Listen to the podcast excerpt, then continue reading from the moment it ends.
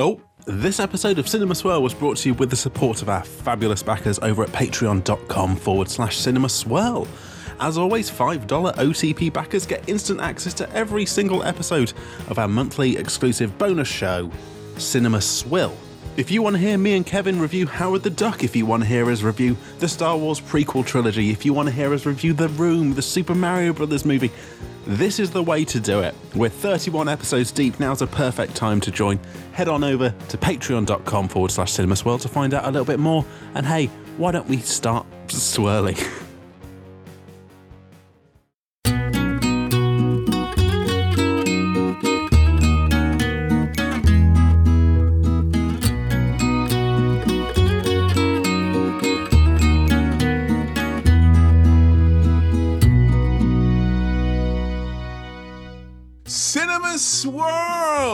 That's how you pronounce scun? It's episode number 81, coming to you from the bakery, the high end bakery that is, of Hollywood, California. Looking at all the glazed donuts of Hollywood movies that my OTP, Sam Chaplin, has not seen as of yet. And today I come to you, Cowboy Kevin, with a song in my heart because it's time for another musical special. I wanna do musicals, musicals. I wanna. Is that is that song from a film? Because we're not doing whatever that film ties into that song, but we're doing musicals. Musicals again. We're back around to musicals. we're getting around to musicals, and Yeah. we had a long back and forth, Sam and I, off camera, off microphone, chatting about what would hold on. potentially.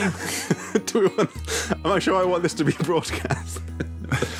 no, um, we had a good chat. We had a good chat, and we were going to put a number of musicals up for a vote, but there was something about the allure of Les Miserables. There's something about me getting my way that was simply too much for me and Sam to resist. So there was no vote. We're just doing Les Mis. Fucking yes! Come It's Come one of those ones. Now, that's not to say we won't do another musical vote later on. There are some big musicals that we have not yet touched. We will touch them later, don't worry. Yeah, and I don't want anyone to think now that this is an occasion where I thought there was a vote coming up, and I thought in my mind, my Irish mind, that there's no telling ye, and then you picked the wrong thing. No, this was simply a case of there's no telling me, the guy who really wanted to do Les Miserables and show Sam this epic musical adventure. There's very few things I know about Les Miserables. One is that Kevin really fucking likes it, so I think that should be fun to talk about. Or not fun to talk about if I don't like it. Either way, entertaining content, right? Exactly, because there's nothing we like more on the Cinema Swirl than A, a musical, and B, a movie that clocks in at two hours, 40 minutes. oh, Today's episode is brought to you by two men who have no plans for this evening other than to watch a very long musical indeed. Mm. Now, I wanted to try and probe your mind and your thoughts. Les Mis, I think it's something that it transcends just obviously movies and film because it was a pre-existing yoke. Yeah. I'm sure, surely I'm sure that it's come up in your orbit at some point in the last however many years. Well, I've actually written down in advance the things that I know about Les Mis. Okay. And there's so few of them that I was kind of embarrassed about how little I knew about Mis. But you figured it was worth writing down I, nonetheless. yeah, I wanted to make sure I didn't leave out any of my little scraps of knowledge. One, I assume it translates to the sads or the miserables. the Miserables. The miserables. I know that Hugh Jackman is in it. Yeah. And I know that he can sing because he's in that other film. Also, What right? Van Helsing?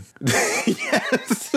Oh man, head over to our Patreon. A big chat there. All singing, all dancing, all CG. It was amazing. Now, I don't know about you, but one of my least favorite genres of humor is greeting card humor. Right, you know, Yeah. you go into like the funny section of a Hallmark or something. Oh, where it's like, "Happy birthday, Dad!" And you open up, it's you fucking old piece of shit. Fuck you. That's the whole. I, I don't know when that started. The genre of cars that just like you're old and shit, and we hate you, cunt. fuck you. my particular favorite subgenre of that is well, you're in your twenties. What are you fucking laughing at? You're, you're just as bad as the rest of them. You fucking young old fucking piece of shit.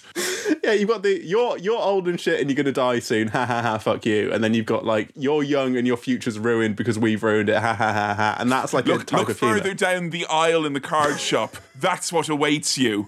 And I, I also like the one as well where it's like, look, I know you, and there's three things I know about you. You love, no, I don't. No, not that either. And no, you really don't know me. Those are my favorite types of cards. Look, with all that said, recently I saw a greetings card that had a little picture of a sloth on it, dressed up like Hugh Jackman in that film that he's in, and it said the greatest slow man. And the idea Oh, of a oh, sloth no. being a slow man is very funny to me. It, it would just, I was like, bravo, that's good stuff for a card. You know, for a card, that's great. So your greatest knowledge and experience of Les Mis Like- is a card parodying a movie that happens to have one of the principal cast of this movie. As happens often on this show, Kevin, I got sidetracked. I went down a little winding path, a little comedy avenue. But I also know that the cover art, the kind of main Mm-hmm. Oh, yeah. gimmick, is uh, sad little girl with a flag. Sad Right. little girl with a flag. I don't know who What's she she sad about? Brexit, is it? Or what is it? She's one of the miserables, isn't she? So she'll be like Ah. uh, uh, waving a little flag. I think she's got she's got something in her hand. I feel like something's waving. What are they miserable about?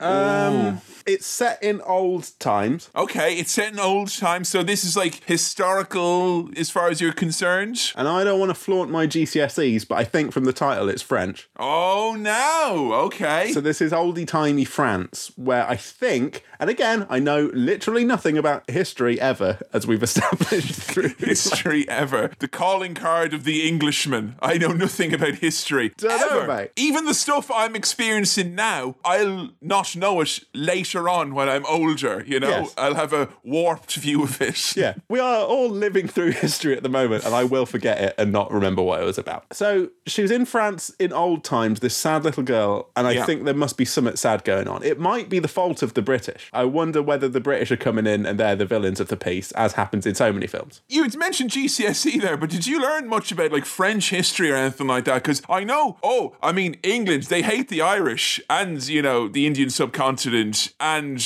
most of the Middle East Yeah. and a lot of mainland Europe, but they particularly don't like France. That's what I've gathered in recent years.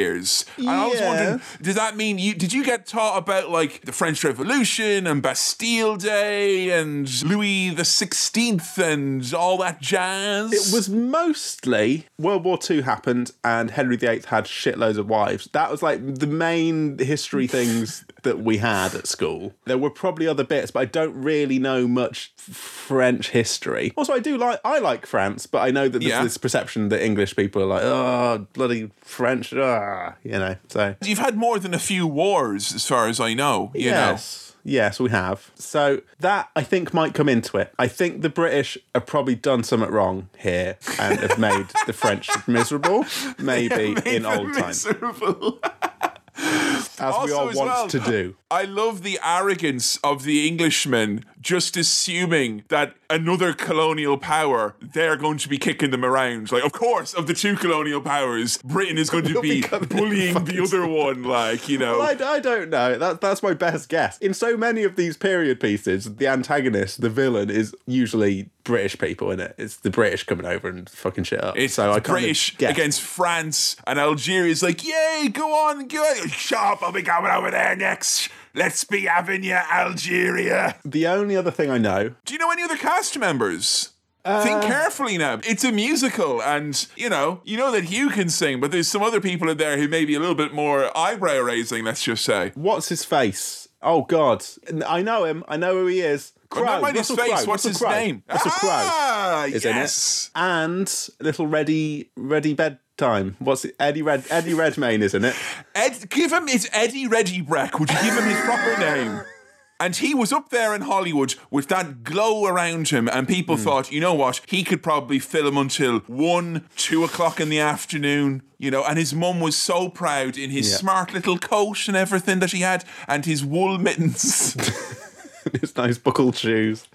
What a, a nice boy. He's in it. okay. Russell Crowe's in it. Hugh Jackman's in it. Mm. The Susan Boyle song is in this. So Susan, Boyle. what what is the Susan Boyle song? I dreamed a dream of time gone by, Uh, da, da, da, England. I don't know the rest of it, but I know Okay, that. I- you know that much. I mean, that's from Les Mis. I don't know if she makes a cameo. That seems like that would be fair, because she kind of popularized it. Do you, Jesus, do you know who? do you know who sang the song in the movie that we're about to watch? No. Okay, okay, interesting, interesting. Okay, so Adidas scoring goals. I am left here kind of mouth a bit agape at, you know, usually I come in expecting you to not know much about the movie itself, but Yeah. it was kind of what not knowing about the kind of the other stuff like History? France and history and all that, that may have sidetracked me a little bit. Tell you what, let's get our hands back on the wheel, whip out that mailbag.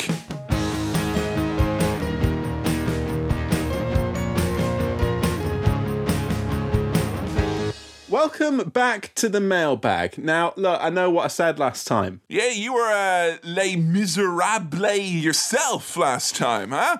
I implied that the mailbag might be going away since then, which which some some people might have read as some people might have read as a threat. And if I didn't get any more mail, I'd be stroppy, take my ball, go home, not do any more mailbag. You ain't having no more mailbag. And that worked an absolute treat because there's been lots of messages coming in to cinemaswirl at gmail.com this time. But, but, just that cinemaswirl at gmail.com. But, but, but, there's still an air that this bag may go AWOL, you know? Oh. I'm just saying that. There's a tension that's in the room at the moment that would imply you need to keep sending high quality pieces of mail to cinemaswirl at gmail.com. like me, when I've been to Morrison's, there is absolutely some bag tension here. Like I, I, I've loaded it up too much um, with my little bag for life. Now. We had a message in the other week from a fella called John over on the Patreon, patreon.com forward slash cinemaswirl. He asked a question. Oh, Patreon John, as we like to call him.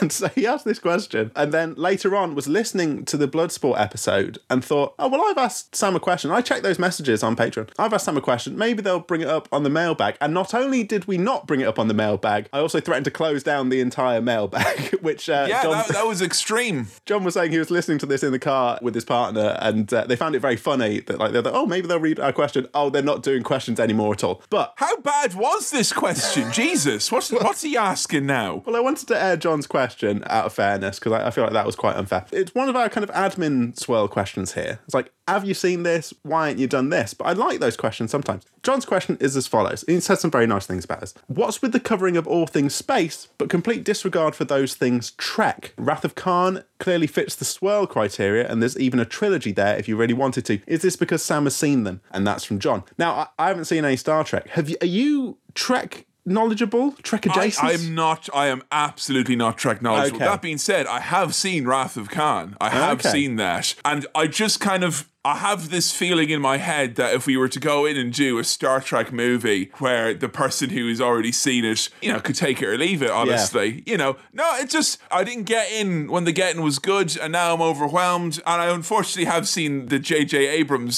Star Treks as well, which Okay. kind of told my head that I've done it now and I don't need to go further into the surface. And there's also a small part of me that thinks that when there's a large gaping hole in my knowledge, that there's a potential for a podcast spin off in its own right there. True. You know what? It's honestly never come up because it's not a movie or a franchise that I have a lot of like nostalgia for. Hmm. Or I'm not going to say I don't have love for it, but I don't think I have the requisite appreciation to do it the justice for you and also for you at home listening who like Star Trek. What a diplomatic answer. I really like that a lot. Sure, there's no telling you, is there? There's no telling you at all.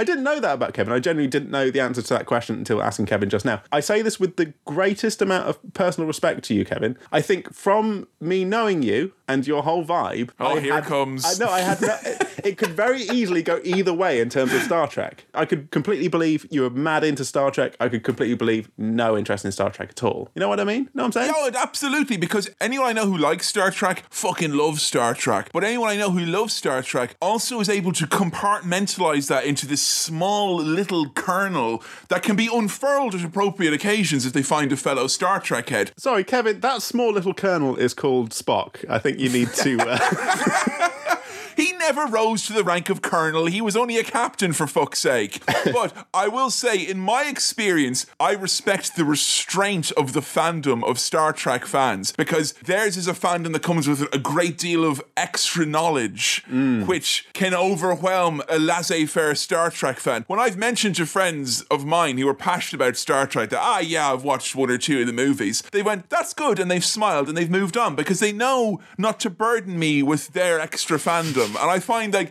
there's very few things where there's a fandom of that level of passion, but also that level of self awareness. And I'm uh, speaking entirely only from my experience. I Yeah. apologize to anyone who's been burdened with the fandom of anything. So, probably not likely in the near future that we'll delve into the world of Trek, but it's an interesting world to possibly maybe think about exploring at some point. Who knows? I'm not opposed to it. I'm Yeah. not opposed to it. But I've just said now I've had a lot of experience with very respectful Star Trek fans, and I feel like I might completely undo that by then doing a fucking laissez faire review of Star Trek The Wrath of Khan, where I'm like, I don't know, it's fucking shit. Who cares? So, neither of us are especially passionate about it. That doesn't mean it's ruled out, though. Yeah. So, maybe. We'll see. Thank you very much for that, John, and sorry for, for completely leaving it out and closing the fucking mailbag. Next question comes in from Martin, who asks the following Dear Kevin and Sam, I've recently been experimenting with roast chicken.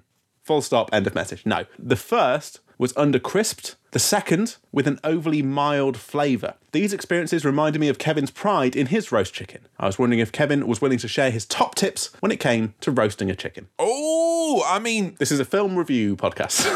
this is a great question. This is just for me. This is. I'm very happy. I will say this is a film review podcast, but there's another podcast I'm on now where we're meant to be reviewing Kitchen Nightmares. It's called It's Raw. It's on the Podcrabs channel, and it's basically just an excuse for me to to talk about food, pretty Right. much. So go check that out if you want more food content. But I'm pretty sure the precedent's been set in Cinema Swirl. I did teach people how to reheat pizza Yep. in a pan here, and as such, we're ready for the next stage of your cooking adventure, which is roasting an entire chicken. If it was under crisp, the first thing you need to do is make sure that oven is super goddamn hot. I'm talking hotter than you think it would need to be. You mm. want to pat it dry first. Ideally, leave it out in the fridge, uncovered, somewhere separate from your veggies and all that, overnight with some salt on it to draw out more of that moisture. Because most chickens that you and I will be having, Sam, are pumped full of that water stuff, Right. which is I like to call an anti-crisping agent so getting that water out. get that water out of here, get out of there, get that salt in, give the salt time to get in. Next day, give it a little bit of a pat down with paper towels, salt, pepper, maybe, and a little spridge of oil. Stick into the oven, super high temperature. Add in any gubbins you want. Like go in for some garlic if you like garlic, go in for some lemon if you like lemon. But it'll be fine just as is with a little bit of salt and pepper and a bit of oil on it if it's a nice chicken. I'd say go find a roast calculator online where you can put in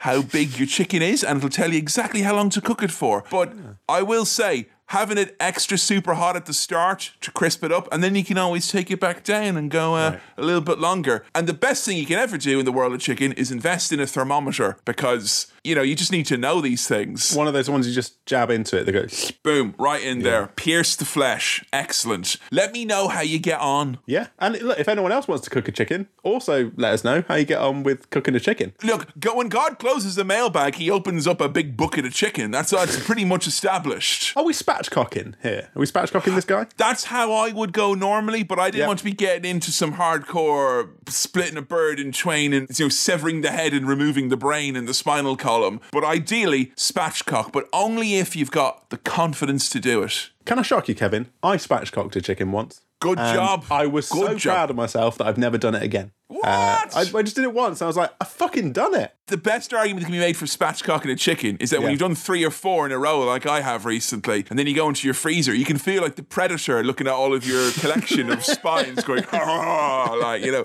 you're fucking next, Arnold. All right. Thank you very much for your questions in to cinemaswirl at gmail.com. That's cinemaswirl at gmail.com or the socials. We had plenty of good stuff. There's going to be more to eke out through the week. So mailbag maybe not going away anytime soon, but it could. Are you are you rationing mail? Is that what's happened I think now? so. I think so. But look, it could go away at any point. So keep them coming in. Cinemaswirl at gmail.com. Cinemaswirl at gmail.com. Wrapped up. Well, Sam, I think it's time for us to. Uh, that's me blowing into one of those little pipes that determines the pitch of the entire song that is about to be sung. Sam, let's go sing and do a cinema swirl.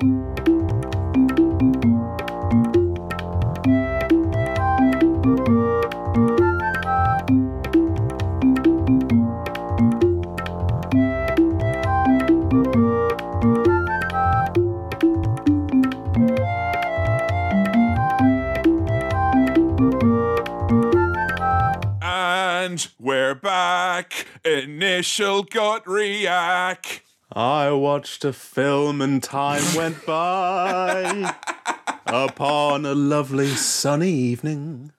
Two hours forty stuck inside, and for the time I've lost, I'm grieving. I mean, come on, that oh oh slog. Now, I, I, I didn't know when the right time to tell you would be. Is there is for the first time ever a recommended man cut of this movie? Right, it is out there. Okay, it does exist. And what Right. it is is you watch up until Eddie Redmayne comes in, and then you go ah fuck it, and you just. Because you've had all the best bits pretty much. And then you've got essentially a 90 minute Bobby Dazzler of Oh. a flick. But you know what? I will say it for everyone at home. I did watch the whole thing. I went against my own instincts. Yeah. Right, I, yeah. I watched the whole thing because I knew you would as well. Thank you. And unfortunately found myself gaining a new appreciation for the part that I usually skipped. So I'm not thinking that you and I are on the same page here today, Sam. Not as of yet. Look, sometimes you've won me round to thinking that films I didn't enjoy were good. Good What luck I'll with do that. is I'll incorrectly sing at you until you change your mind, so I will. Ah, that was a long time. Did you watch it all one go? Yeah, all the way through. Now, normally now this is the type of thing where you, I would suggest snacks or something like that, but Les Mis on a weeknight, you probably had to work in like one of your meals in there, I'm assuming. Yeah, I started post dinner. Oh, Yeah. Yeah. Okay. So I, I don't know if that was wise, but I didn't want to be stopping halfway through to make dinner and then come back to it. So I, I had dinner pre film. I've had to put my hand on my trigger finger there because it felt like, you know, like, yeah, I, that's a terrible idea. You Right. shouldn't watch Les Mis with a belly full of dinner. Dinner and a show! But every single time I have watched Les Mis has not only been in a dinner environment, it's usually been in a post Christmas dinner or at least festive dinner environment. So there's a good chance there's around 15 to 20% of this movie I've never actually seen because I've been asleep. Well, I watched this one like a fucking hawk this time. This was the- probably the first actual viewing of Les Mis, even though I've watched it seven times before. You like Les Mis, though. You really I like do. Les Mis. I, That is- I, I know that about do. you. I do. I Do you really really? do. Do you really like it? I do. And I tell you what, Sam, I shock myself every single Right. time I say that. And I take great joy in the fact that, oh, I can't believe it. Yeah, that's right. This guy likes Les Miserables. Yeah, fucking hot, controversial take in 2021. Not like ironically or for a bit of fun to be like, ah, let's watch this thing that I don't. You just sincerely, that's your jam. Honestly, the first time I watched it, it was kind of folded arms of like, all right, I'll watch it now. Mm. And then, like, what happens with these musicals, they get in underneath you, like, kind of a little bit of a scratch and an itch. And all of a sudden, some of those, you realize all those bits that were put in the background over and over, doing the same song over and over, over and over. And over and over. And when that hmm. happens so much that all of a sudden you've no choice, it's not even like you're humming an actual, just part of you, and it, it scratches away at your brain. And Right. then I started watching like videos like YouTube poops and stuff making fun of it. And then I went and I watched it again and again and again and again and, And again, again. one more time. And it just, it's had a cumulative effect on me. Now, I don't want to compare it to The Sopranos, which I would also say has a do that. cumulative effect. But I I was singing to bits that I hadn't even remotely anticipated. I was there cheering Eddie Redmayne on with the rest of them. Go on, Marius, sing another song. Go on, mate. Yeah, come on. It had the seeds of it being a, me liking it ironically or as a piss take, but like I'm only kidding myself if I'm like, oh yeah, I'm ironically singing along and trying to know all the words I can. I genuinely just love it. Well, it's like me saying mate or watching football. It's now just a thing that I do. And look, I don't want to time date this episode too Mm. much, but we are recording on the 15th of July, Yes. 2021. And I know there's a big soccer match coming up for you, Sam. yeah, can't wait for it. and I just wanted to say best of luck from all of us over in Sure, Southern Ireland. We'll let you call it that now because it's your big day coming up, and I, I don't want that. to be making fun now. Thank you very much. I hope it goes well, uh, and I wish those boys all the best. Yeah, best of luck in their future endeavors. I'm genuinely excited for them. It's a great side, so I hear. Good side, good squad. So let's get into some some Les Mis. Let's get into some 1815. That's right, we're going back in time. Now, we may have rushed into a few things in the prequel. I didn't realise this being a musical, it was like a musical musical, as in like everything's sung, everything. As opposed to like, hey, it's a musical, but I'm just gonna talk for a little bit and then start singing in a different voice. No, no, no. Every single like it's to the point where the bits that they don't sing, Are exceptions. every one of them make me laugh. Every time someone's like, know, you have to sign that. Like, someone goes, no, don't sing that bit, but the other 85% do, please. Because the other musicals we've watched, and I think any other musical I've watched, I don't think I've seen a musical that's pure singing everything all the way through. I thought that's what an opera was, but I might be confused. That musicals are maybe up to interpretation as to how much singing and non singing there is, but this is singing all the way through, all the way down. Oh yeah, opera is officially just a musical that Frasier likes. Other than that, there's okay, nothing yeah. really to it. I will say, I will defend this movie up and down to my dying breath. But Mm. let's all be honest, it is to a fault the commitment to singing almost every single bit. it is to a fault. But we have like rhythmic grunting. And I, I know this is all ah! based on the musical. So when we're talking about the film, we're talking about the musical as well, I guess. Huh, huh. And we're straight into songs. Did you have subtitles on for this so you could follow what was being said and grunted? I did, and it was like karaoke because I've realised like that there's not subtitles, it's just lyrics throughout the whole fucking thing. No, it would have been lyrics if the subtitles lit up in a highlighted light slowly a- as it went along. A little bouncy Javert going on each way. Look down, look down at my bouncing little hands. And now here's the problem, right? Yeah. Because every bit is sung in this, all right, and we have all these lads, they're these poor rotters who are caught in prison. They have to be bringing this big old ship, and it's all wet Pull and horrible, and rope. grunting and Uh, chains, yeah. singing about how it's shit and how everything's crap and rubbish. And I tried to kind of just summarize what's going on with a few jotted notes here and there. But what I've basically done is just make my own YouTube poop in my own Okay. comments here because it's just 24601, your parole has begun. I stole a loaf of bread and I'm Javert. And that's kind of the first scene the- of them. That's the fucking movie. but he stole Javert. a loaf of bread. My name is Javert. Don't forget my name. That is me. I am this character, Javert. Come on, you gotta have a bit of love for Javert. Look, I like Javert. I like saying Javert like that character in The Simpsons saying chowder. Like Javert, Javert. Javert! Javert! How about Jean Valjean? Jean Valjean, also a fun name to say. Oh, Jean Valjean. Jean Michel Jean, as I often call him by mistake. And when writing a little bit about the background of the characters, you, you mentioned there about the bread stealing. Autocorrect has played a blinder here because I've put Hugh only stole a load of bread, not a loaf of bread. Oh, no, fairness. Got a handful of bread. I only stole a load of bread. Five years for the first loaf of bread you stole, and then another 15 for the load of other breads that you stole. It was far too much bread, but my uh. sister loves bread. So he's a criminal. He stole some bread, but he tried to leave. He's on parole now, which Oh, means which is rubbish. It's worse than being a prisoner. You don't even have the camaraderie of the baseline when you're on parole. Is it like house arrest, but also you've got to carry around a little bit of paper to show everyone to be like, I'm a dangerous criminal and you can't trust me, so you- I can't get a job or live anywhere. Yeah, you have a special itinerary which you must follow to the letter, and it basically says where you have to go. And he tells them as well, you're going to starve again, by the way, because you don't appreciate the rule of law, and that's what Javert's all about. He loves the law; it's his fucking favorite. He doesn't seem to be too into the sort of reformation aspect of justice here. Ah, it's 1815. Come on now, you know. Well, I suppose he does get a bit morally puzzled about it later on, but at this point, he's just thinking, You're a bad man, you'll always be a bad man, you're going to have a shit time. It's actually going to be worse than this prison bit that you've done now because you're out there and everyone knows you're a bad man. So off you go into the world. Were you surprised that no one actually uttered the phrase or the term "les miserables" at any point? Because that would be a good point here when Jean Valjean looking at his bogus paroles. Like, I'm basically Les Miserables here, folks.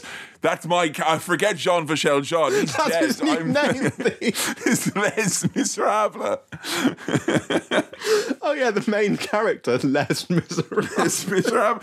He does forego his name and Yeah. take on an assumed identity. Jean hmm. Valjean, Jean Valjean, JVJ, Yeah. Jean Claude Valjean. Yes. he assumes a new identity shortly thereafter. Yeah. He's going around like looking for solace, peace of mind. He finds himself in the company of priests who are the greatest type of priests because they're there to share their wares. There is wine to revive you. Bread to make, Mm-hmm. make you, you strong. And Ah. Jean Valjean's like, don't get me started on the bread now. Because the last slice of that now put fucking 20 years on me, you know? Sorry, what was that? You've got to make me strong. my, my ears are burning. It's my favourite bread. I've got loads of it. And that's why it's a difficult post dinner meal as well, particularly Oh, post roast dinner bread. meal. Lots of mention of bread. Yeah. And, you know, I hope you didn't have like a sauce laden plate somewhere that was like, you know, toying havoc on your mind because of all this mention of bread to make you strong. But he's welcomed in by this lovely bishop, I think. And look, the old instincts kick in. He's nicking stuff. You know, well, not instincts. He's got to survive. The man's got to survive. He both looks like me and acts like me in like Morrowind or Skyrim or anything like that. He's just like, oh yeah, I'm going to chat to you, give you the business. My speech is nine, mate. Give me all that silver, yes, please. And then I'm going to go and have a little cry afterwards, and you can't stop me. I do like how he immediately gets caught. It sort of cuts to the police dragging him back. But like, this bloke's been nicking all your stuff. But the nice bishop says that he gave it to him and lets him have the silver to become an honest man. So Start over, fresh start, you know? He's literally been given a second and a third chance here, hmm. and we're not even at the end of Act One. So No. the man's on a bit of a rocket ship of a journey here tonight. And I don't know what Hugh Jackman's accent is meant to be when he sort of talks. It's a bit all over Hugh. Jackman. I'll tell you what it is. It's Aragorn at the Black Gate. I see in your eyes the same fear that would take the heart of me. Let the Lord of the Black Land come forth. Now I've become Irish. There is a little twinge There's of little Irish twang. in there, isn't there? It's like myself. His accent is situationally dependent. Yeah, yeah, yeah, yeah. And he, he look, he wants to escape from the world of Jean Valjean. He's tearing up his papers and everything, throwing them to the wind. It's all very intense. I've realised something with this film. The songs, the, the issue with that is they take away from me really paying any attention to the craft of the filmmaking for the most part. It looks beautiful. Like, come on, those big sweeping shots of him on the mountains and like in the shipyard at the start. It is an epic looking thing now. One of the most epic looking movies we've had on here in a long time. I would say so, and I kind of want to say as like a blanket statement. It looks great. The film looks great. Some of the shots are really great. The kind of tracking shots of people's faces, in particular. Yeah, all right with your barbed criticism, your disguised wolf in sheep's clothing compliments. Oh no, the musical looks very good. It does, you know, it does. just looks. Oh, it looks very good, doesn't it? Shame about the music of I the think the, musical. songs, the song. I'm not saying the songs are bad, but they kind of distract my attention away from you know appreciating the craft of the filmmaking. Is I what I, think would the, say. the songs kind of grind you down a little bit, don't they? Yeah. They almost have a relentlessness to them, the songs in this. Oh, because they're going on throughout the whole thing, and you don't get a single moment to sort of catch your breath and go, "Oh, a non-song bit. Okay, let's wait a minute." Like, if you were in the theatre, they try and sell you some booze at half time and get you out of your Yeah. seat and move around a little bit, you know? Or at least you'd be able to applaud to shut them up for like a few moments and have the respite of clapping your hands. so eight years later, after he's torn up his papers, he's escaping the world of Jean Valjean. He's no longer Jean Valjean. He's breaking his parole. And there's some ladies working in a factory. Oh, I love this song, the song of the poor. At the end of the day, we got with the out. We're meant to be friends, but we're from North Humberside. Oi!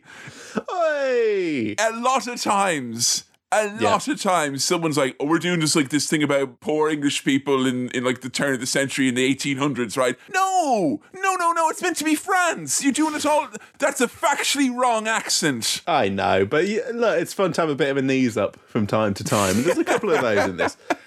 So these ladies are working in a factory. Hugh, who I, I refer, I know it's Jean Valjean. I refer to him as, as Hugh throughout this whole thing. He now is the owner of this factory. He's running the whole business. Yes, and he and Javert both have new hats, which is like Yes. how at this early portion of the movie we mark the passage of time. I have a new hat, and I also have a new brim. Don't forget my hat, the hat of Javert. And these lads, they would be button heads, but it's actually the hats are clashing like a lightsaber duel essentially at this point. You know, there's a lot of Yeah. kind of big hat behavior, for lack of a better term. Javert's in this town as the new chief of police. So he's kind of peeking in through the window, seeing what's going on. Also, Anne Hathaway, she's here. Fantine, yeah. Fantine. She's got a secret child who is with some people looking after the child. Did you notice how the banter, like all the air went out of the room when they're all like, at the end of the day, I'm taking your note. Way, let's have a look and see what's about. Oh, look, sorry, old Anne Hathaway here's got, oh, she's got a bit, oh. One woman in the oh. background, like, "Way!" no, no, leave about it. the foreman having a boner again. Oh yeah, the foreman's a pervy bastard. He is. He's handsy. He's busy with his hands. So yeah, Anne Hathaway. She's uh she's living this hard life here. She's pretty much lays. She's pretty much more lays miserable, is what I'm saying. All right, what's the issue with her having this child? Is it an out of wedlock situation and that's frowned upon, or is it just this scandal of it, or So what it is Something. is her beau, whom Yeah. she fell in love with, and the problem is a lot of the exposition happens in very emotional, powerful songs, which do, it's Yeah. like you know you're not going to be taking on a lot of the info. But what it is is that she had a child with this lad, and then the lad didn't like her anymore because he thought she was getting long in the tooth. So Right. he gets and finds himself a new young bride, and takes the child with, and she sends money to pay for the child to keep Yes. up her end. So it is pretty much more or less a miserable situation, top to bottom. But I d- I don't understand why all her co-workers are not expressing sympathy, but are more like, "Get her fucking sacked, get get her out. We don't like her anymore. She's got a secret kid. Get rid of her." I think it's because we all like her hair. We have to pull her down because of her nice hair. and Oh, okay. it's, it's typical behaviour of the French British, who I find to be the most loathsome of all European races. Yes. Um, and meanwhile, Javert is introducing himself to new posh factory owning Hugh. I'm not Jean Valjean, I swear. I'm this other man, and uh, And Javert's- Javert's pretty much like, ah, here now. You are so fucking obviously Jean Valjean. You know, he's he's pretty much as it's sussed out straight away. He's got the bones and the instincts of a crime hound, you know? yeah, he's like, I, I think I've met you, and she's just like, I wouldn't forget your face because you've got a distinctive face. So we. I'll tell you what, I appreciate someone who can smooth talk his way out of a situation in slightly off key song. Because it's like, it's very upsetting to be like, no, it's not who you think it is. And him also be able to let him down gently like that. Even Yeah. though there are points, particularly with Hugh and Russell, Yeah. Where one or both of them is just out of tune. And that comes from me, Yeah. a non musical boy whatsoever. I don't know if any of that is deliberate or not, but there are bits where it's just it doesn't feel like it belongs with the music. I've not seen the music. Well, obviously, I've not seen the musical itself performed, so I don't know if that's part of it. But yeah, As there are you're bits a you're like, "Oh." musician, does that mean you have a sensitive ear where you're like, ah, if you hear like, you know, out of tune, not nice sounding bits? for any sort of dissonance or things like that, or a- arrhythmic bits. Yeah, I do a little bit. Any flare ups in this one then? Not too many, not too much bad stuff. I think, it, as you mentioned before, the bits where people don't sing and they talk are like, oh, yay! Like, I genuinely was like excited by that. also, quick note here Hugh rescues a lad who was trapped under a cart. Oh, yeah. In doing so, he's kind of doing the same lifting motion that he did when he was working as a as a slave. and also Javert, he hears the brah, brah, brah, brah. like feats of strength are one thing, but the accompanying fucking harmonic orchestra, it's a dead giveaway. Subtle, you know? Come on. Also, I I don't know with this how much the singing. It's weird. There's no distinction between singing that's external but in someone's head and singing that's external and other people can hear it. Like sometimes Oh, people are singing things that they're thinking, but other people can't hear it. And other times everyone can hear what everyone's singing. All You know right, I because mean? yeah, Jean Valjean's not being subtle, but Javert, who literally sings in front of everything, I don't believe what I see. Yet they're gonna hear you, man. They're gonna know. Look, Javert's suspicious. He's onto him. Meanwhile, Anne Hathaway kicked out of the factory. She's been sacked. She's down at the docks with a bunch of sex workers and the sailors coming in who have been away. Lovely ladies looking for a poke. Ah, here, calm down. Just a fucking joke. fucking uh, Yeah, it was um, a grotty song, is what it is. It's a grotty song. No, she's selling her hair. Also, I'm I'm like fifty percent sure that "Lovely Ladies Hungry for a Poke" is an actual That's the in the Yeah, song. yeah. Okay.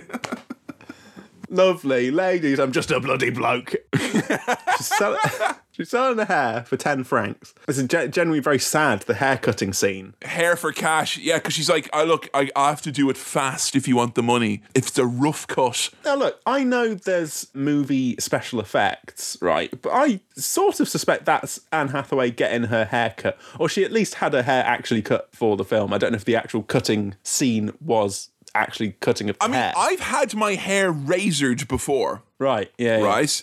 And it is a fucking nightmarish experience. And just looking at the, you're right, the way it's being cut, and it's either that's the greatest goddamn, you know, prosthetic hair job that has ever been done, amazing job, that Yeah. deserved an Oscar as well. Or Anne Hathaway, who did win an Oscar for her upcoming Mm-hmm. song for this, well deserved. Like, that is some serious goddamn hair s- shear in action. And it's not a pretty sight, folks. And in, in case you're wondering, the reason it happened is because I had an over eager hairdresser in Mullingar, County Westmeath, ah. who assured me, age 16, that what he was doing was happening in Milan. and I, I never followed excuses through. go. You know, I don't mind that actually. Well, this is what's happened in Milan. Boys are crying in Milan because their haircut was too sore. So whatever's happened with the haircutting scene and Anne Hathaway's face and expressions, it's very emotional. Either way, phenomenal stuff. Now she's also selling her teeth, and I've got a question for Yeah. you: Who's buying teeth? Who's who's buying teeth? Are they putting the teeth in their own mouths? lovely ladies looking for some teeth. I like to eat bowls and bowls of teeth. well, You know, they've got peculiar tastes, these French British. also that song has the same rhythm as uh, Oompa Loompa from uh, Old Men, Young Men. da, has come. Ah, Oompa Loompas looking for a poke is just now in there, and damn that relentless song. damn it. Poor men, rich men, leaders of the land, see 'em with their trousers off, they're never quite as grand. Oh, there's poetry there now. Come on. Uh, I also like the melodrama when she's like, she's laid down with this soldier for this horribly awkward sexual encounter and then casually asks if he's ever had sex with someone already dead. Yeah. Oh my God almighty. So this is when the whole "can everyone hear what Yeah. everyone's singing" thing came up. Because look, if I was about to have sex with someone, regardless of the situation, and just beforehand they said lying on a bed, just as well they never see the hate that's in your head. Don't they know they're making love to one already dead? I think that would put me off. From that What if it was like a sexy Halloween party and someone was role playing as a zombie, Sam? Then Okay. maybe. All But right. that's not what's happening here. I'm a good percentage sure that's not what's happening here. Look, I'm going to say it. I dreamed a dream. God damn, I dreamed a dream that someone could sing a song as good as Anne Hathaway sings this song. And I, no, maybe someone could drum a drum quite as good as this. But no, no, this is sheer five star perfection, chef's kiss. I popped hard for the Susan Boyle Britain's Got Talent song. Good stuff. Enjoyed You know it. what? Very happy to announce. I never, ever, ever during all Susan Boyle mania and all of that, Mm. I never once heard the song until I finally watched this movie. You know, however many years ago it was with, with Joe the for the first time. And I'm always very happy when something like can be very prominently in the cultural zeitgeist and to not have participated. I'm glad because it, it savored it. I didn't think of Susan Boyle once when I listened to this song. I just thought, what a great song by Anne Hathaway there. And no shame to Susan Boyle, but I like to keep my cultural lanes separate here. And this is Les Mis, not a Britain's Got Talent situation. No, although I think Anne Hathaway would do very well on Britain's Got Talent. Oh, it'll be a yes, you've got talent from me, Kevin, who has definitely watched that show. God go as far as to push my golden buzzer. If uh, Oh, is if you that a the made-up thing? Is No, that a that's a thing now? That's a thing. That's a thing. thing. The judges all have a golden buzzer that they can press once. I think that fast tracks someone through to the semi-finals or the finals. And if you press your golden buzzer, does Paddy McGuinness still, you know, ask people if they want to have a shift with you or anything like that? uh, sure, I think so. I, You know, I, I- that one, Take Me Out, where Paddy McGuinness is like, Will you shift him? And she goes, No. And then he turns around over his shoulder, Will any of you shift him then? and then one of them says, Yeah, all right. And then they film it. yeah, that. I've been to Pizza Hut. I know, I know the you brand. know, you I know. know. Look, very moving performance. Genuinely, the close up on Anne Hathaway's crying face as she's singing this was very moving. I couldn't help but think, though, uh, the situation she's in with the money that she needs for the child. This unfortunately was pre GoFundMe. You know, Yeah, she- exactly, yeah. she can't crowdfund her way out of this, which is a real shame. Thanks a lot, Obama. God.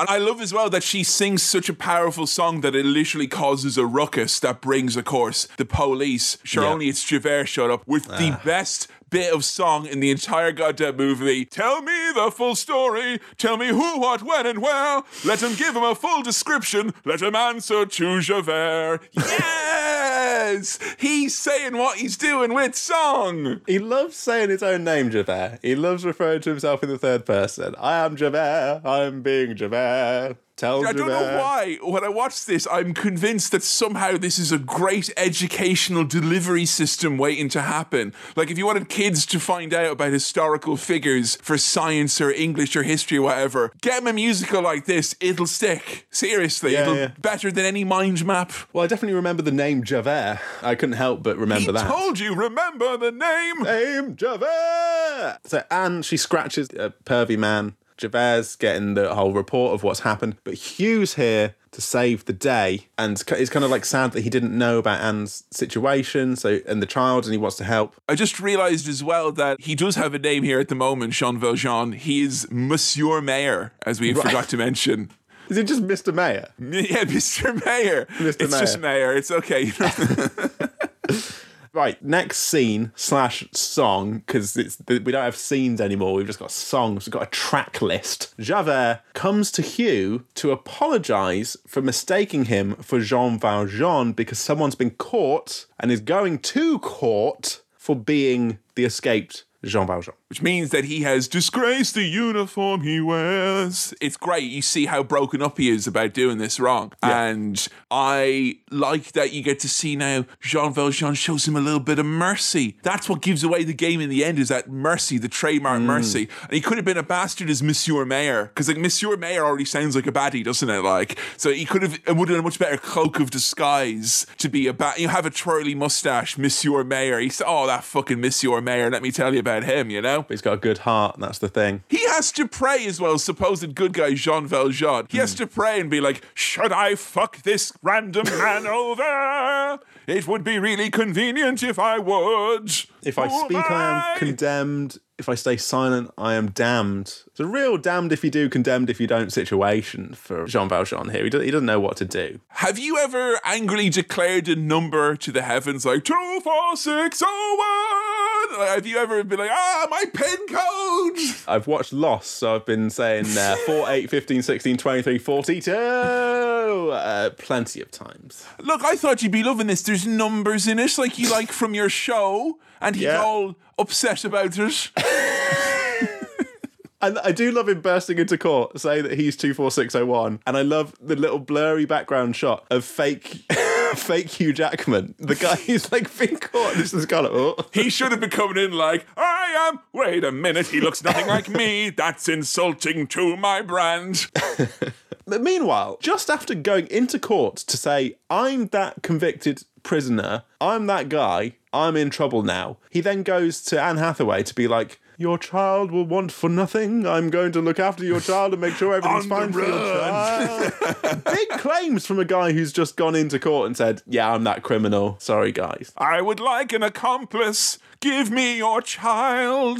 Mm, I don't know. Mm, Javert would have been a better guardian at this point, and he's less than an ideal guardian either, you know? I don't know. It's a tough one. Anne Hathaway sadly passes away here with the character of Fantine. Fantine. Yeah, she's she's gone. I thought that was a, an early departure, considering Oh how yeah, much. that, that, was the main thing that struck with me. Like Yeah. uh, the first three times I watched this movie, I was like, "It's only half an hour in, and he's, she's dead." she's gone. That she get the main a full ones. Oscar still for that. That was not like I'm not saying you should put asterisk by there, but it was always very shocking her brief Mm. departure in this because this was always like bandied around with people I knew as oh the Anne Hathaway musical. Eh, Come on now. It's two guys, one of whom who can't really sing. That's the bulk of the song. I know it's a pre existing musical. Could Yeah. have done with more of Anne Hathaway in this movie. Could have done, but to be fair, she comes in, she delivers a great performance, she shuffles off, you know? That's why she's so memorable. You come Yeah. in, you lay it out, you get the hell out of there. Someone else looking after your kid now. And if this had been a normal length film, that wouldn't have felt quite as shocking because it, you know, there'd have been less time to go on without that character, but there's still loads of time left in this film. After the admission that Hugh is 24601, Javert, of course, is here. The confrontation. This is the best scene. Oh Yeah. my god. You wear a different chain. This is fucking great. They have their sword fight very slowly. yeah. they-. You know nothing of Javert. I was born with scum like you. I am from the gutter too. Then fucking calm down, man. Come on. Don't be such a prick. Do you know nothing of Javert? I was born inside a jail. So, wow, a little bit of Oh. backstory. Jail there, more like, am I right? He is a jail in a sense, you know? So I think that's why he's so conflicted about his commitment to the law and to the you know justice and all that kind of thing. He's it's one of those situations. It's complex. He's the know? original Judge Dredd. There, I said it. Okay, it's it's what it is. All right, it's what it is. Now, one of the bits I really hate happens right after this exceptional moment, which is we start getting songs from Little Cassette.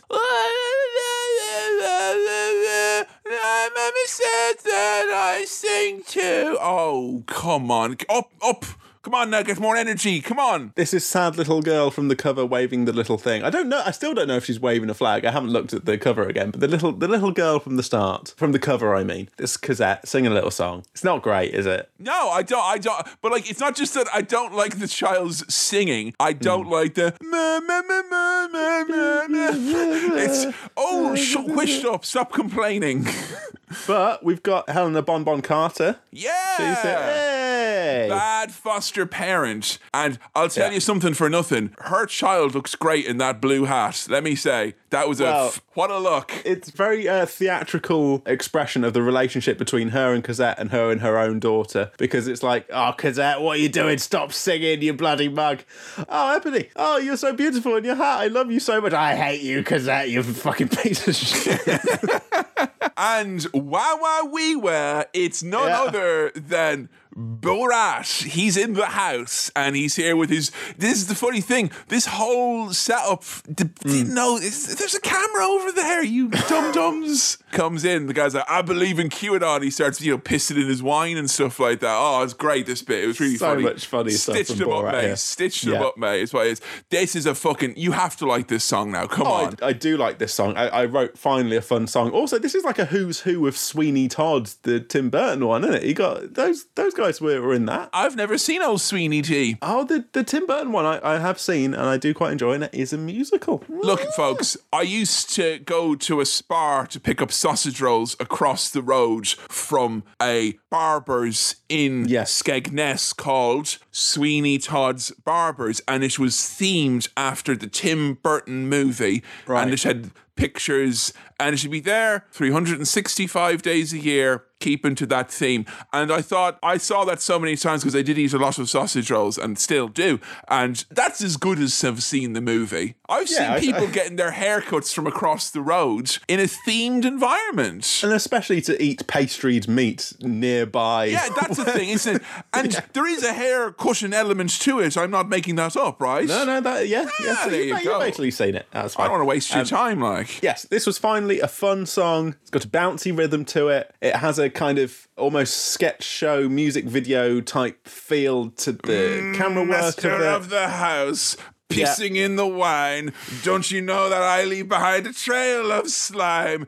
Everybody loves the landlords. Wow, wow, wee, wow. It was fucking great. a fun bit where he's chopping off a cat's tail, putting that in a mincer. There's a human leg going in a mincer. That Ah. meat. You know what? Whoever was making the props, who made that very upsetting, very believable, like Hmm. all my knowledge of zoology and meat all kind of combined to say that is exactly what that would have looked like in real life. Fair play, fair play. And then there's like the sexy bit where Hella Bonham Carter is like, Master of the house, his dick is very small.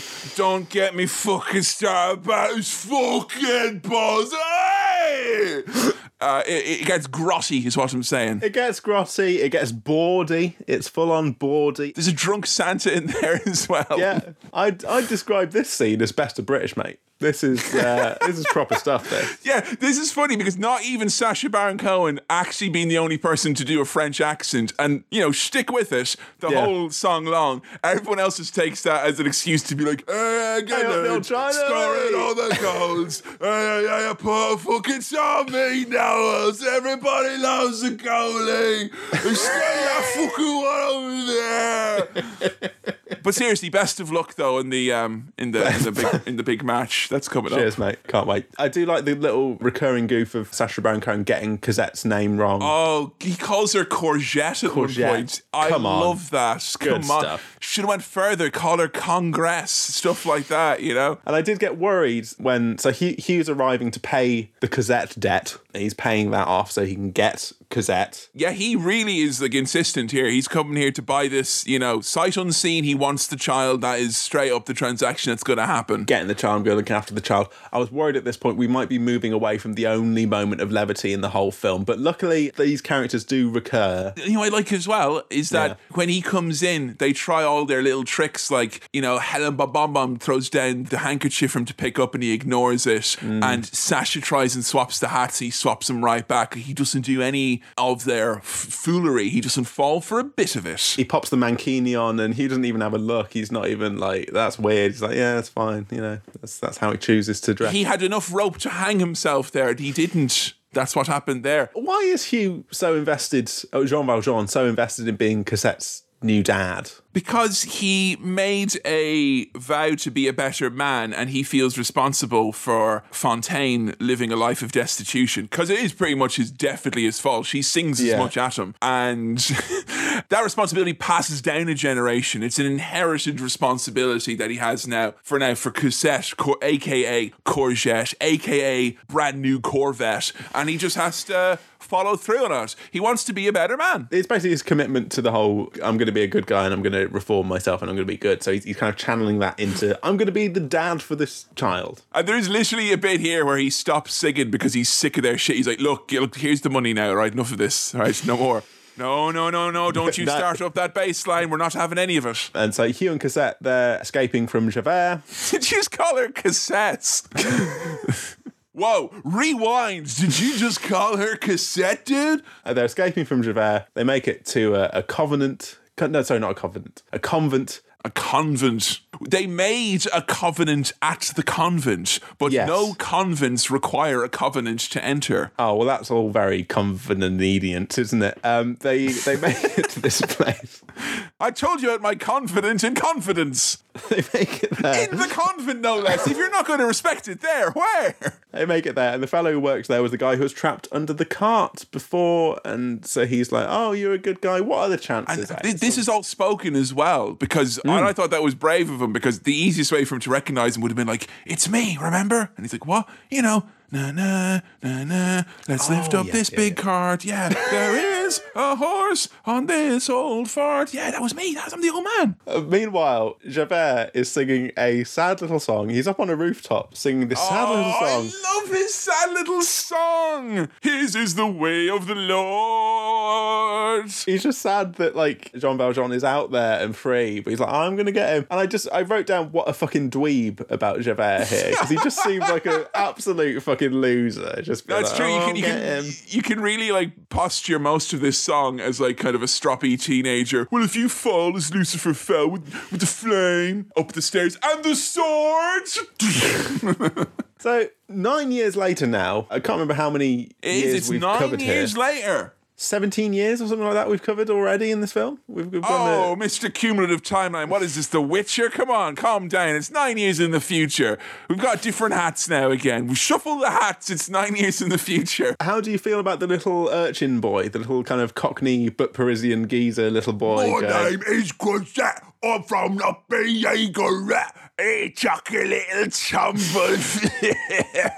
Master, there used to be a king, then we orcs tried to overthrow him a bit quickly, and now there's another king. That's my thoughts on the little boy. Okay, so now this this would be the point where you'd kind of dip out here. Yeah, this is where I get up and I make dessert or whatever, and I come back and everyone's either fallen asleep or moved on. And I'm like, you know what? Let's just do something else. It's the Yeah. best bits. Eddie Redmayne and his Wallace and Gromit looking face while singing is coming up, so there's not much left to do. So uh, Re- Teddy bedtime. He's he's all, all Viva la France, but he's Eddie Bedtime is just the best. like genuinely, you and I could market some children's books. And we Oh. call Eddie Bedtime. We take it to the men at Ready Brek. We're, look, that's the new Maplins for us at this point.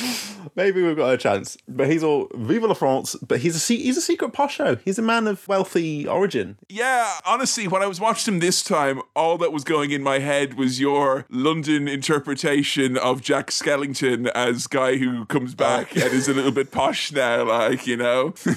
like, see him singing, No, you guys, you don't understand, they're called small plates. So he's basically like a, oh, one of these bloody posh slacktivists. You know, he's just kind of coming in and oh, revolution, yeah. He's more of a clicktivist, but he's like a slacking click, click, clack. Clickety click, clackety clack. This guy. I don't like him. No, it, uh, I don't want to. No, no, no. I don't like him, and I've always had a sneaking suspicion. I know I've not watched this bit of the movie much, but Hmm. I've always he treats Epony like such a he's so horrid to her Oh, in this. horrid. Yeah, yeah, yeah. Why? Why? Because he's a posho and she's come from a ne'er do well background. He only has eyes for courgette because her name sounds like so many fancy things that he's probably familiar with in his Parisian Paris lifestyle. Yeah. Also, nine years later, like everyone's here. Javert's here again. He's turned up wherever we are now. Hugh and Paris. Cosette are here in Paris, and Sacha Baron Cohen and Helena Bonham Carter they're there as well. there's loads more as well of just the general impoverished masses. They're like, look Yeah. down, look down, we are British now. There's a lot more hands coming out and a lot more people being like, uh, an urchin, uh, a whelp, all sorts of wildlife. Yes. I mean, the, the, so the whole story with uh, Eddie Bedtime, uh, that he's like smitten with Cosette. I keep calling her Cosette, Cosette, and is kind of like not really paying attention to Eponine, but she's secretly in love with him. I feel like that plot. Like, oh, I'm smitten with this girl, but there's a girl who loves me and I don't pay attention to her, but she secretly loves me and talks about how much she, uh, you know, pines for me. That plot is done in like every fucking musical. I don't know if that's a plot that can only be expressed through singing. Where it's I- like, that this person loves me, but for no reason I like this other person. And I'm not even going to acknowledge. Epony pretty much dies, by the way, spoiler alert, before Yeah. any of that comes out or there's any sort of a chat about it. He just firmly, over and over and over, tells her to his face, oblivious like a fucking yuck, that he's not in love with her, that, that he's in love with this person that he's not even met. No, you just seen her now. from a distance. Right, Come on, I know mate, grow you up. watched Mean Girls and you think that she's the cat's pajamas, but it's four years later in a very different movie. Move on. Move on, man. Also, Eddie's singing voice is very, very posh. It, It's Oh. exactly what you expect. I can't really do it, but uh, Red, the blood of angry men. Black, the night that ends at last. But then he's like, red, the favorite color, courgette. and black, I like courgette.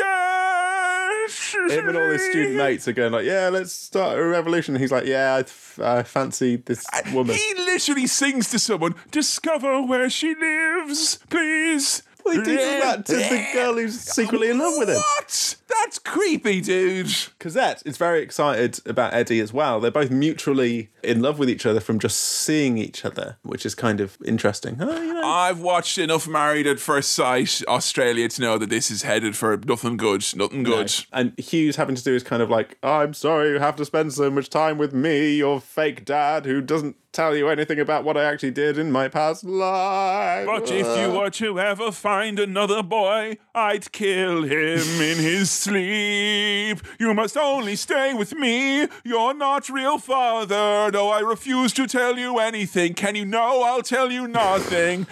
Just fucking wait. Hold on. Cosette and Eddie, they have a little interaction, and he's very, you know, terribly sorry, bibbly bobbly with his interaction. Oh, I'm, I love you. if I was to steal a kiss. Shut up. God, now. Ebony's looking on, just like, uh, I'm, I'm, I'm really in love with you, Eddie Redmayne, but you won't pay attention to me. Uh, so again, the thing, like, he's having to hide from John Valjean and, like, you know, get out of the way. But I'm like, he surely should be like, I can hear you singing fucking love songs out there, you pesky kids. St- Rattling his it. cane like, stop I know where you are. You've been singing how much you love each other to each other. Be quiet, please. And Epony is so in love she won't even help her dad rob a dude's house. Oh my god. Yeah, I got confused by that. Her dad's like, I'm going to rob these guys. She's like, "Uh, no, I'm not. Uh, Does she stop him from doing it? But then the hubbub of that. She screams. He's like, if you scream, I'll make you scream like a little girl. and then she screams, and then he hits her, and then she screams some more. And as this is all happening, the commotion, Jean Valjean is like, "Come with me, Cosette. We must make way our passage to England."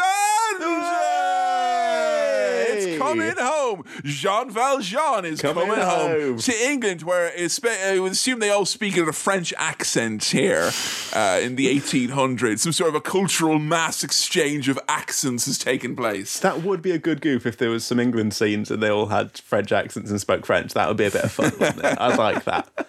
Epony gets this like really sad special song where it's like, just so you all know, yeah, it's pretty much what you're seeing. It's as shit as that.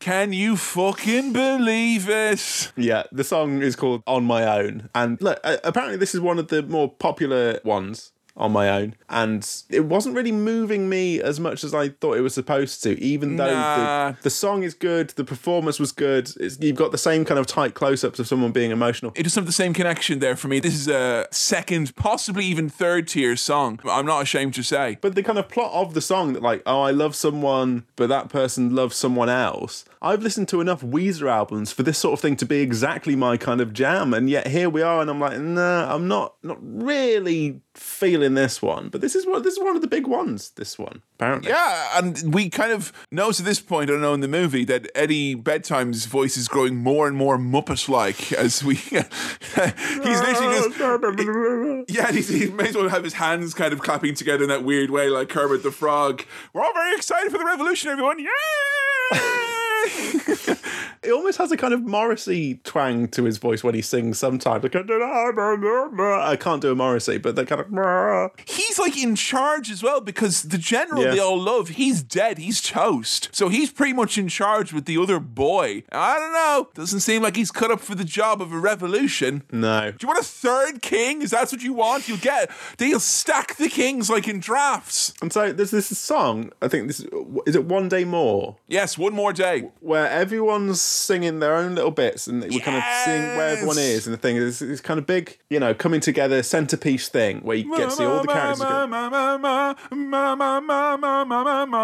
Oh God, yes. I genuinely had this thought without realizing. I thought when I was watching this, oh, everyone seems really miserable. And then I was like, oh, yeah. Oh, The Thank you. Like I genuinely was like, they all seem so fucking miserable. Oh yeah, okay, I get it now. Ah, now you say miserable. Javert is fucking jazzed up. He's excited. We'll be ready for those schoolboys. They will wet themselves with blood. Jesus Christ. They're gonna have problems with their kidneys. There's no dialysis in ancient France. Well, uh, does he mean wet themselves as in piss blood? I, I'm guessing it's like they will be wet with blood from when I uh, kill them, but it just sounds like they're just going to be pissing blood out of their uh, dicks. The- yeah, that's what it sounds like. Because the other the other thing is just making it a little bit. I don't know. If someone's like, "I'm going to kill you," whatever, but if they're like, "I'm going to wet you with my swords," and then you'll be Yeah, all wet with blood. Just- You're, no, no, No, thank I, you, I please. like. But this definitely felt like the bit where at the end of this song you get a big, big applause Oh, yes, because it's all the bits coming together, Oh, all yeah, the individual yeah, parts. yeah. You get a little bit of Oh. Master of the House in there. You get a bit of Jean Valjean's bit in there. It's it's fucking beautiful. It all comes together. Like Mm. any musical worth its salt, this is always meant to be the bit where everyone's like, "Fuck yes, come on!" And like South Park, the movie has got that one. The Tomorrow Right. Night, you know that, that it's musicals one hundred and one pretty much. Yeah. It's the bit I always look forward to because it's the bit in a musical where I realize if I like the musical or not. Because if you listen to this bit and none of it what they've shown you, it's like them coming out with like a tasting plate of all the things you could have at the restaurant. And Right, if yeah, none yeah. of them tickle your fancy, you know it's not for you. But if you realize, oh, actually, I like that bit, and I like that bit, and I like that bit, then hey, presto, you've just liked the musical, which is why you could also turn it off here and nothing would really be lost. No, it does feel both a, a kind of centerpiece and also maybe a finale if you wanted it to be. Yeah, just it could like, be. Ah, okay, yeah. But I will say, and if you've joined us now and you're post Matin Cut and you're at the potential second Matin Cut here, I will just tease you at this point. Not many people will stop at this point because I will tease you that later on in the movie, Masha Javert's gonna take a little tumble here. so stick around for that. Yeah, revolution is starting to happen. There's a little song here. Do you hear the people sing the song of angry young men? He's spying Javert. He's snuck in amongst the revolutionaries. He looks so much like a spy in like a civilization game or something like that. I have a small flat hat and Yeah. look wise beyond my years. My name is not Javert. I'm not him. He's Guys, over there. check it out. It's it's not Javert. You know what I mean, guys. Yeah, he is so obviously uh, not on their side. He's he's old enough to be all their grandfathers, knowing this time this was made. I've realised how much fun it is to just say Javert and sing, "Oh, My name is Javert. I am Javert. Javert. That is There's fun. also the Javert cut, which is just the word Javert said over and over for two hours forty six. You know, and then of course Javert, he's a rubbish spy. He's much better as a policeman than a spy because the little kid straight away is like, "Oh no, that." Is- you, you are the policeman. The kid's like, uh. boy, this mug's a fucking grass. Let's go, boys, and beat his ass. He says his name is Javert. Scream for me, I don't fucking care. That little boy is dangerous, I'm just Oh, saying. brutal. Very brutal in his Proper tactics. geezer, this guy.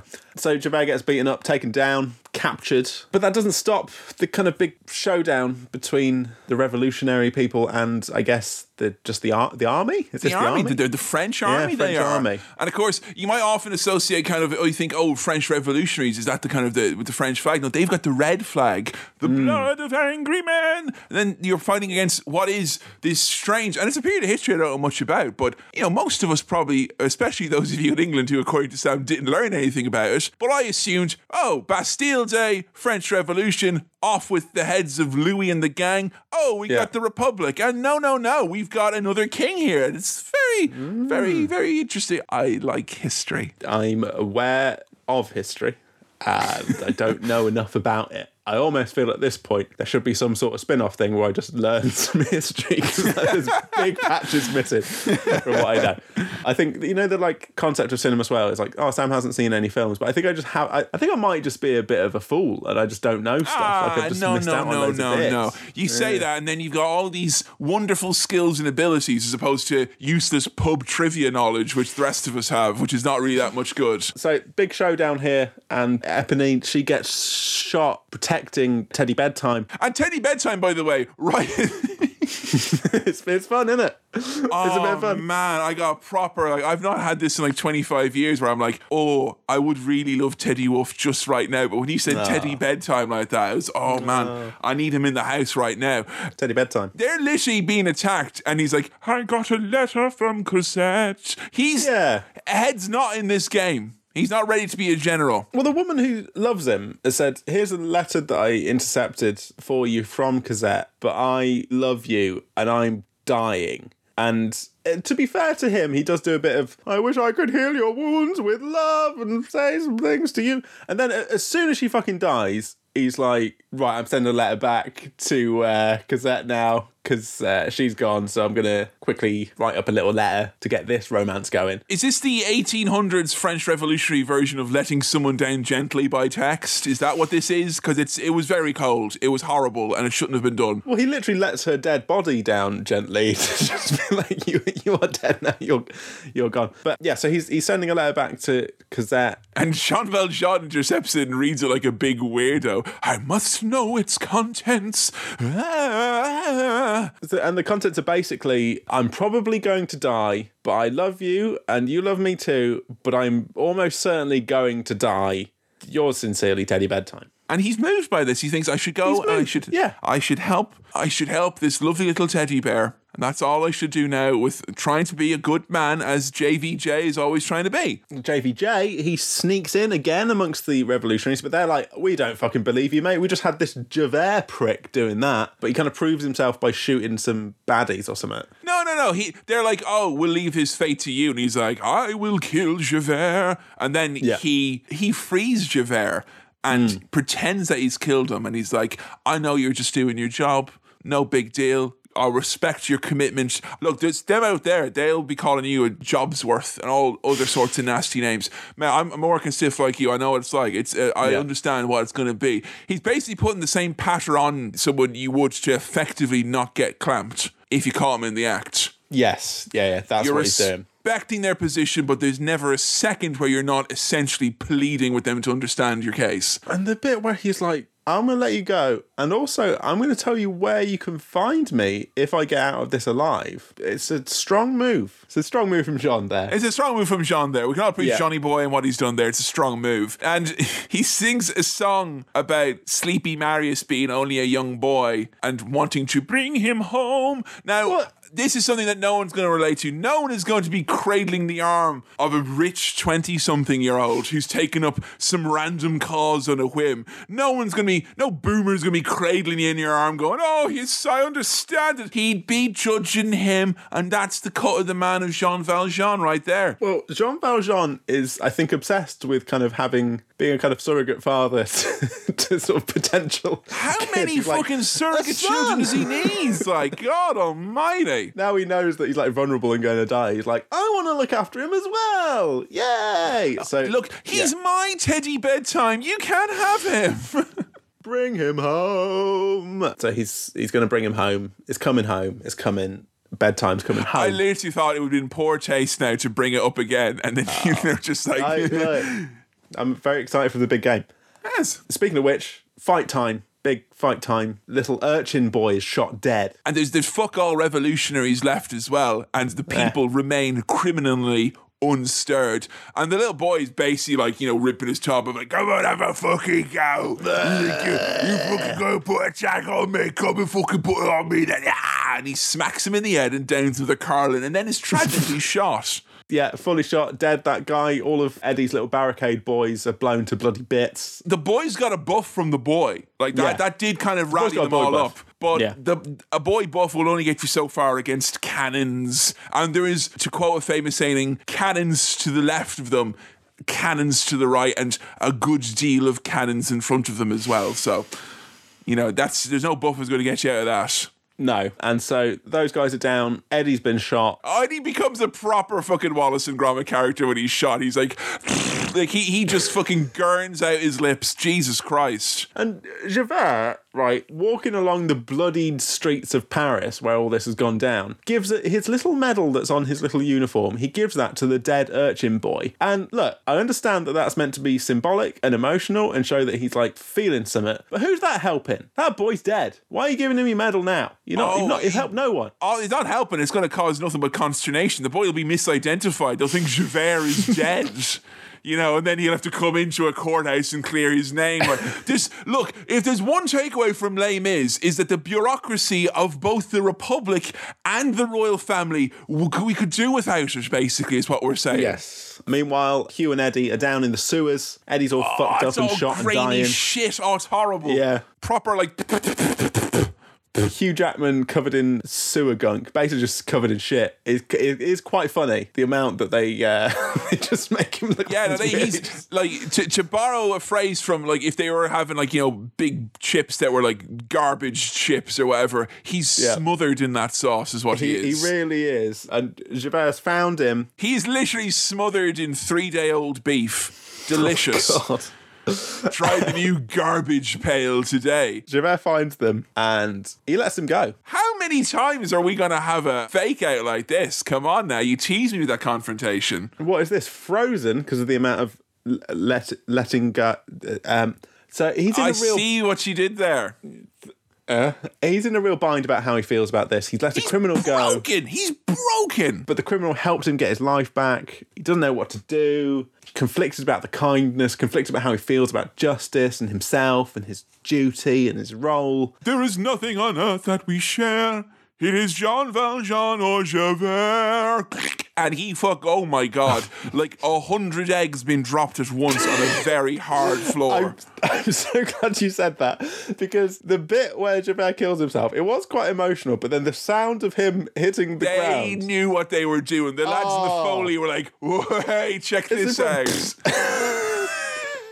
I laughed so much at this because it was I, was, I didn't expect that noise to come. That was fucking funny. That was very funny. It's a funny noise, I, and it's a sad moment for Javert, who is my favourite character. But good lord, that was fun. Now, I know that I still don't think the world is ready for this great idea that I have. It's a huge idea, it's big, it's pretty much hmm. my retirement plan. But movie mashups, yeah, we take bits of movies that you love and we know work and we just kind of insert them as an option. Like it would highlight at certain points. You want a movie hmm. mashup based on your tastes on Netflix or whatever. I'm just saying, like uh, the uh, the Austin Powers bit where he won't be dead. And you might think, oh, that's inappropriate to put that bit in there, but there's already precedent because they used it again in the second Austin Powers movie, Right, like yeah, yeah. on verbatim. So there's there is precedent there. You could have stuck it in there, but have Javert sing the lines. Come on yeah. now, you get another check for Russell Crowe, which I'm sure he Mm-hmm. won't say no to. I think just think about it. I think it's worth a shot. You know what? I'll put that in the hot house and let that incubate. Yeah. so Eddie, he survived, but he's very sad about all his friends dying. and everyone's inspired by their deaths as well, which is Yes. a very a very dangerous thing to say because they're making out that people weren't inspired already. Like loads of people have already died in the Hmm. revolution, and like, oh, but we're inspired now as well. Damn! Come on now. Hmm? But I don't think Eddie cares about that too much because he's now with Cosette and he's happy now because he's he, he's got a he's got what what he wanted. He's He with his- his realized his goal of true independence for the French people was simply not worth pursuing anymore. He just he's hanging out to dry. He's hanging out with that fucking crook grandfather of his, the rich lad, selling Yeah. out the police. Oh, it was just a few years traveling around to the revolution and finding yourself, and now you're back at the firm now that you're getting married, is it? You fucking sell out. Also, if I was singing a song to my true love, who I'd come through, you know, being shot and battle and hardship to be with, I wouldn't want her weird fake dad in the background singing some shite in harmony to what I'm singing. If I was like, I love you, Cosette, and just her dad be like, and I also am here as well, and I like things. There's a lot here that's that's slightly inappropriate. First of Yeah. all, even by his standards, Teddy Bedtime singing in this song. The very words they have shone. He's pretty much like he can't be trying his hardest there. He can't. He can't. Stop it now. He can't. Well, I don't know. He can't. There's no way that they thought, you know what? Nailed it. You got it there. Imagine subtitling that. Have you got a script or what? And so there's this whole bit now where Hugh sings a little song to basically recap the whole plot of the film to Eddie and just say, um, Jean Valjean, Oh, how shit is this? He's been stringing on Courgette the entire movie. Be like, I'll tell you later, but first I must tell this man I don't know. He Yeah. tells him everything. That's not fair. Confesses his past, says, I'm going to clear off. And he does clear off. Without saying goodbye to Courgette Oh. either, as well. What a rude man. At the wedding of the two young lovers here, old Borat and Helena Bonbon, they're here to try and blackmail Eddie because The they're saying original Wedding Crashers. that Jean Valjean, it's something to do with the ring. It's it's the fact that he nicked something. he knows that Jean Valjean is like someone who he's not claiming to be, essentially. So he knows that he has a secret and he has tried to extort him for that. And he thinks that by telling Eddie Redmayne that this lad is Jean Valjean, that it's like, you know, the lad who saved him that night and snuck behind the barricades, that that's Yeah. going to be like something that he can use to blackmail him. But he's just delighted because it means that JVJ fucking saved him that Yeah. night. Also, give him the ring back. So he's got the ring back. It's been revealed that he was saved by uh, Jay Jean Valjean.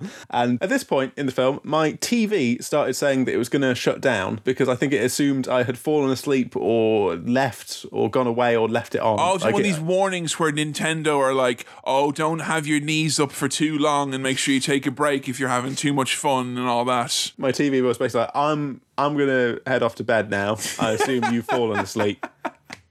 One of us should attempt to save power for tomorrow. And Hugh, he's all old and sad and wants to die. Uh, he gets a vision of dead Anne Hathaway. His fake kids find him. It's nice though. They get you get this nice Oh, transition from good. them seeing him and being like, oh, "Okay, I forgive you for your many, many, many sort of sense making lies and deceptions you've pulled over the years." But he's already been like taken up and brought away by Fantine, and it is Yeah. very much like again, like in The Sopranos when Tony thinks he's going to you know a house in this dream where his family Yes. are, and he's brought in, and it's all lit up, and who's that? Oh, the priest is there. Your friends are all here. Come on in. And I thought, Buscemi's here. yeah, first seven times I saw that, I thought, you know what? Ah, oh, that's beautiful. It's very beautiful. But this most recent time, and I have recently watched The Sopranos, in case you might have noticed. Yeah. I suspect Jean Valjean is in is in hell. right. Because think about it though, he's there, right? And yeah, he oh. meets a lot of characters, right, that is there. But almost everyone who's there with him has lied in some capacity, including the priest. And what are they doing? They're all defending the fucking barricade against an invisible enemy forever. That's the never ending wetting of blood. I don't know. It seemed like, and they're all like, Yay, we are happy. The fight will never fucking end. Ah, it's a dead revolution, is what it is, and it's never gonna end. So I think he's in hell. So you think that's hell? Otherwise, he went to purgatory, my friend. That's the only other explanation. Notable absence from that bit, Javert, who may well be in ah. heaven while everyone else is down in hell because he was a truly honourable man and lived by the book of the law. No, what would happen is that his corpse would go to jail. And there'd be like a cyclical thing of him being born in a jail and him being in a jail in the afterlife. But we end on the big heaven barricade, everyone's singing. Tomorrow comes. C- comes. Tomorrow comes. And there's a lot of that, a lot of kind of tomorrow and the day after that. We fucking crash down there. A nice, tight little movie that is. You know, not a, lot, not a lot of flab on that tight bod of a movie. Oh. Sam has as me singing the same three keys over and over again for various characters, even if it didn't make sense. Has that swayed your opinion at all? Here's some of my thoughts. I did mention to you just before recording that I hadn't really written anything fun down in my notes, and I was a bit worried that I was going to struggle here to say anything fun about this. I have enjoyed talking to you about this film oh, and oh, you, singing you. You're separating the art and the artist now. Is what's happening here? I've enjoyed going Javert. I'm Javert. I've, I've enjoyed saying Javert. you should go and watch some Les Mis YouTube poops. They w- it will make you laugh. I guarantee you. I do like Javert as a character. I do like bits of this. Look, I concede that the film is technically, from a, d- d- a direction standpoint, visual standpoint, performances standpoint, singing standpoint, apart from maybe Teddy Bedtime and a few The other two bits. main characters or the three main characters. The audio production is great. I know technically it's very good. And I know it's, it seems like it's quite faithful to the musical and it was a big success. And you know what? Lot- it's something that's worth pointing out. There are a lot of musicals, including like big ticket ones that I watched and I was subsequently very disappointed by, like Hmm. Chicago and Phantom of the Opera and Cats and all that, where Yeah. it's meant to be a theatrical release, but it is literally like they just went into the theater, they bunged a camera in the middle there. And I don't know if you've live streamed anything during a pandemic from an art center, but this it, it's just this is a movie that is using the guts of a great musical. And I've always wanted to see this on the stage. But what is Yeah. important is that this is not a stage show. This is No. they're doing stuff that could only be done Film. in a film, and I really like that. Yes, I did like that. I think the fact that it is a stage musical and it's adapted into a film has its issues, I guess, in that the spectacle of the film nature of it is taken away from by the songs, or vice versa, a little bit Yeah, in my yeah. head. Like you, you kind of have to focus on one. You can, but it's like trying to rub your tummy and pat your head at the same time to like listen to a song and appreciate it as a piece of music and also know what they're fucking talking about. Like Yes. the first time I watched this movie, it was just white noise pretty much. Like you know, I I wasn't mm. taking anything really. It's a grower, but I hazard a guess that you're not going to be running back to watch a two-hour, forty-some minute movie on a rainy day. Well, I'm scared now because in talking about it with you, I feel like I've been infected with some kind of love for Javert in this film. Like I've kind of It's a virus, is what's ah, happened. Oh, yeah, and I think like I would probably enjoy it more watching it again passively and singing along to bits and kind of making fun of that's it. Yeah, yeah, yeah. But I have to be true to my initial gut reaction and how I felt watching this. And oh boy, it's a slog. It's a, I, I think it's an undeniably too long film. I know it's based on the musical, and musicals are long. Did you But, oh. toe tap, hum, sway along with the chair jive? Was there any sort of Well- effect that the music had on you while watching it? Did it sweep you up at any point? There were some of the bouncy Cockney Geezer songs that I liked and I kind of felt going along with. I Dreamed a Dream is obviously a banger. Is that is that the best song in the movie? Or I mean, what, what was your what was your fa- Um, what are your faves? You mentioned Cockney ones. Are we thinking Master of the House or or what would you say is your your fave? yeah, um, any of the Helena Bonham Carter, Sacha Baron Cohen stuff was fun and I enjoyed. I Dreamed a Dream, the performance phenomenal. Anne Hathaway did a great job. But I think a lot of the other songs, there's so many of them, they kind of wash over me. Yeah. and this little recurring melodic stuff, which is like a, a leitmotif, but I think they use so much that they're, they're almost heavy motifs. Good night. hey. None of them were bangers enough that I'm like, I'm gonna listen to that soundtrack again. I and the soundtrack is the whole film. It's just listening to the whole thing again. Because I think Grease had a few bangers in it for you, right? Yes, Um, yeah, yeah. Grease had bangers. This doesn't necessarily have bangers. We're not going to be filling the floor at a wedding with songs from Les Mis soon, are No, we? No, which is not necessarily the point. I understand that, but it it was a lot to get through, and it made me tired and bored. And Did it remind you of Lord of the Rings a lot? Because you teased on Twitter like, "Oh, this is a long movie," and everyone assumed that you were sitting down to watch The Hobbit.